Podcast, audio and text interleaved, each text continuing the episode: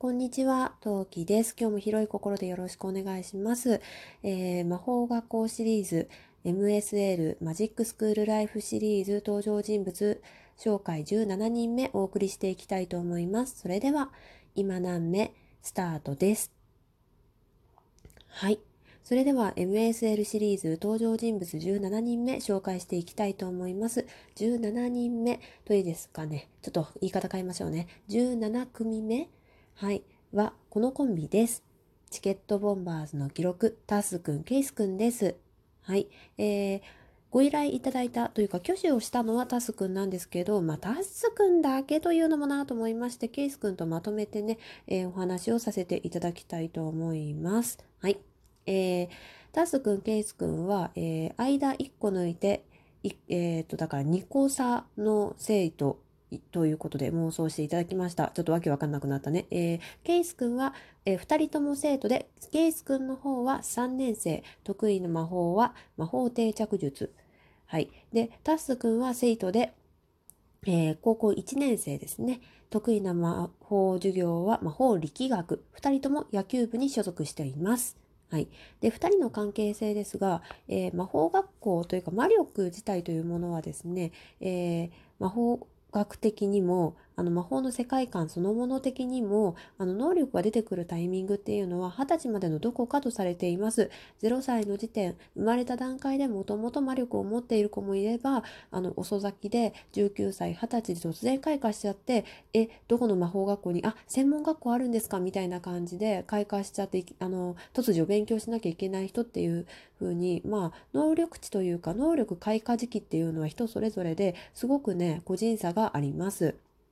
えー、なので魔法学校自体というのは途中入学転入の門というのはすごくねあの広いです。なので簡単に入学転入することができちゃうんですね。で、えー、こちらの私が今回通っている魔法学校はですね小中高のエスカレーター式となっています。で、えー、タス君、ケイス君はですね、2人とも才能の開花がかな割と早かった方とされていまして、小学校の時点で開花しています。で、同時で入学していまして、タス君が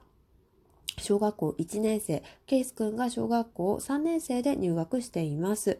はい。で、えー、じゃあ、2人が得意な魔法の説明していきたいと思います。魔法の授業のですね、説明していきたいと思います。まず、えっ、ー、と、ケイス君のちょっと説明が長いんで先にタス君の方をしていきたいと思います。魔法力学なんですけど、あの、ハリー・ポッターのハリーが1年生の時に、あの、フィリップ先生という小人族の先生に、習ってた授業覚えてますか？フィリップ先生だったと思うんだけど、ちょっと名前違ったら申し訳ねあの、授業で、あの、杖のね、基礎知識あったじゃないですか。ヒューン、ヒュイっってやると、羽をふわふわふわって外にあの飛ばす授業があったと思うんですが、まあ、それのちょっと発展したやつですね。あの例えばほうきを早く動かすとか物量があるものを持ち上げるとかちょっとテクニックがいる、えー、そういったもののそういったものを動かすまあまあある意味基本中の基本ではあるんですけどまあ1年生ですからね、まあ、そういった授業がありましてで1年生なのでこの基本とされている授業をまあ、まあ、ケイス、ケイス君で、タッス君の場合は、小学校1年生からね、魔法を習ってますので、この授業がやっぱり基礎となりまして、一番得意です。で、ちなみにこの魔法力学という授業なんですが、2年生になると、あの、定着術とかネットワーク学とか細分化される授業となっております。はい。さて、それではケイス君の方ですね。ケイス君は魔法定着術。あの、よくわからない説明をメロク先生、あの、メロ、えっ、ー、と、〇〇について本気出して考えてみたのメロクさんのところで、えー、紹介しておりますので、えー、詳細欄に、あのこの回だよっていう風にね、あの、載せておきますので、よければ聞いてみてください。で、ちょっとね、あの説明自分で聞いてても何が言いたいんじゃいっていう風によくわからなかったので、ちゃんとここでね、改めてお話しさせていただきますと、あそこで言いたかったのは、あの、ハリポーターでハリーが使うほうきのレベルが途中上がったと思うんですよ。最初ニンバス2000っていうのを確か使ってたと思うんだけど、そのなんかそれ使っててお話の途中でほうきが折れちゃってでニンバス2002だったかなんかにレベルアップするじゃないですか。あのねで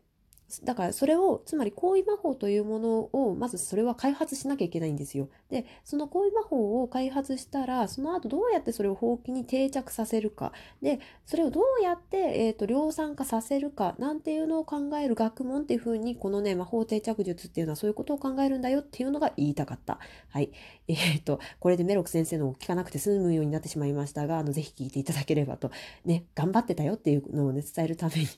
あの空気感、頑張ってる空気感を聞くために、あの、聞いていただければと思います。で、で、なんでケイス君がこれを履修してるかっていうと、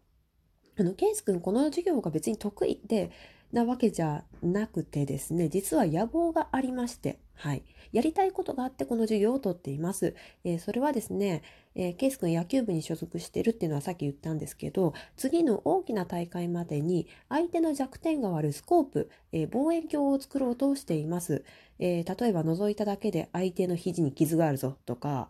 あいつ今日右足が筋肉痛だぞとか、うわ、なんかちっちゃいな。はい。とか、あ、この人、なんとかの吸収が得意だなとか、わかるアイテムをね、開発しようとしています。まあ言うならば、ワンピースのチョッパーの能力、あの、私、2年後のワンピースちょっと得意じゃないんだけど、あの、2年後になる前のワンピースの世界で、あの、チョッパーが7つの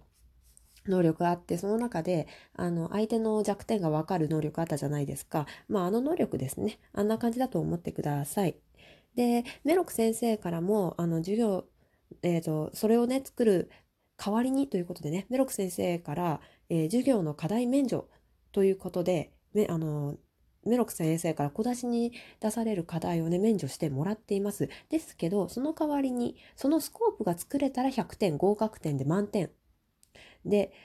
をあげると。で、でもできなかったら0点だからねっていう特別な賭けをしております。さて、果たしてケース君は、えー、大会までにないしは、この1年間でこのアイテムを作ることができるのか、はい、注目していきたいとこですね。はい。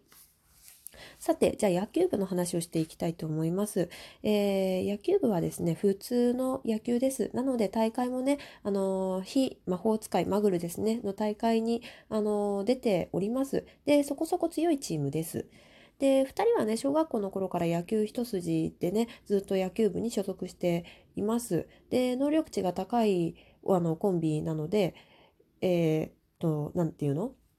うん、ピッチャー、キャッチャーとかの私野球についてそこまで詳しくないんでまあそれは2人はね自分のポジションは各々の想像に任せたいと思います。でさっきも言った通りもともとの運動能力の能力値がすごい高いので高いあのお二人なので助っ人として他の部にも参加しています。で2人とも昔ながら名コンビですね。はい。えー、でね最近なんですけどあの銀之丞先生、通称銀先生からボードゲーム部の初代メンバーにならないかと勧誘をされています。えー、で一応ねあの野球部に所属していて自分たちは野球一筋だからと断ってはいますが、まあ、部活終わりにあの銀先生のとこに行って普通に遊んでで銀先生の試作品としているあの交通手段で家に帰ったりなんかしているとかいう噂があります。はい。えー、他の人とのとこで必ず出てくる私とのつながりなんですけど、へえ今回、えー、魔法使いじゃないやつが入ったんだ。そんなやつもいいんだな。いや、でもさ、もしかしたらさ、魔法使いの中にいたら魔法能力と開花しちゃうんじゃね？はあ、そういうこともあるかもな。くらいの浅い認識です。はい。で、まあ、面白がってね、え、ドイツドイツ？っていう風に見に来たりすることは特にありません。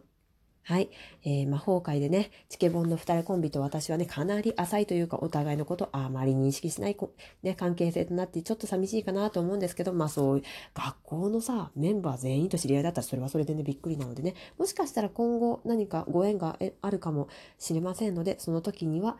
そのれなりのストーリーを考えたいと思います。はい、というわけで、今回は17組目はチケットボンバーズの記録の、えー、タスくん、ケイスくんのお話を妄想させていただきました。それでは次回配信でまたお会いしましょう。またね何名？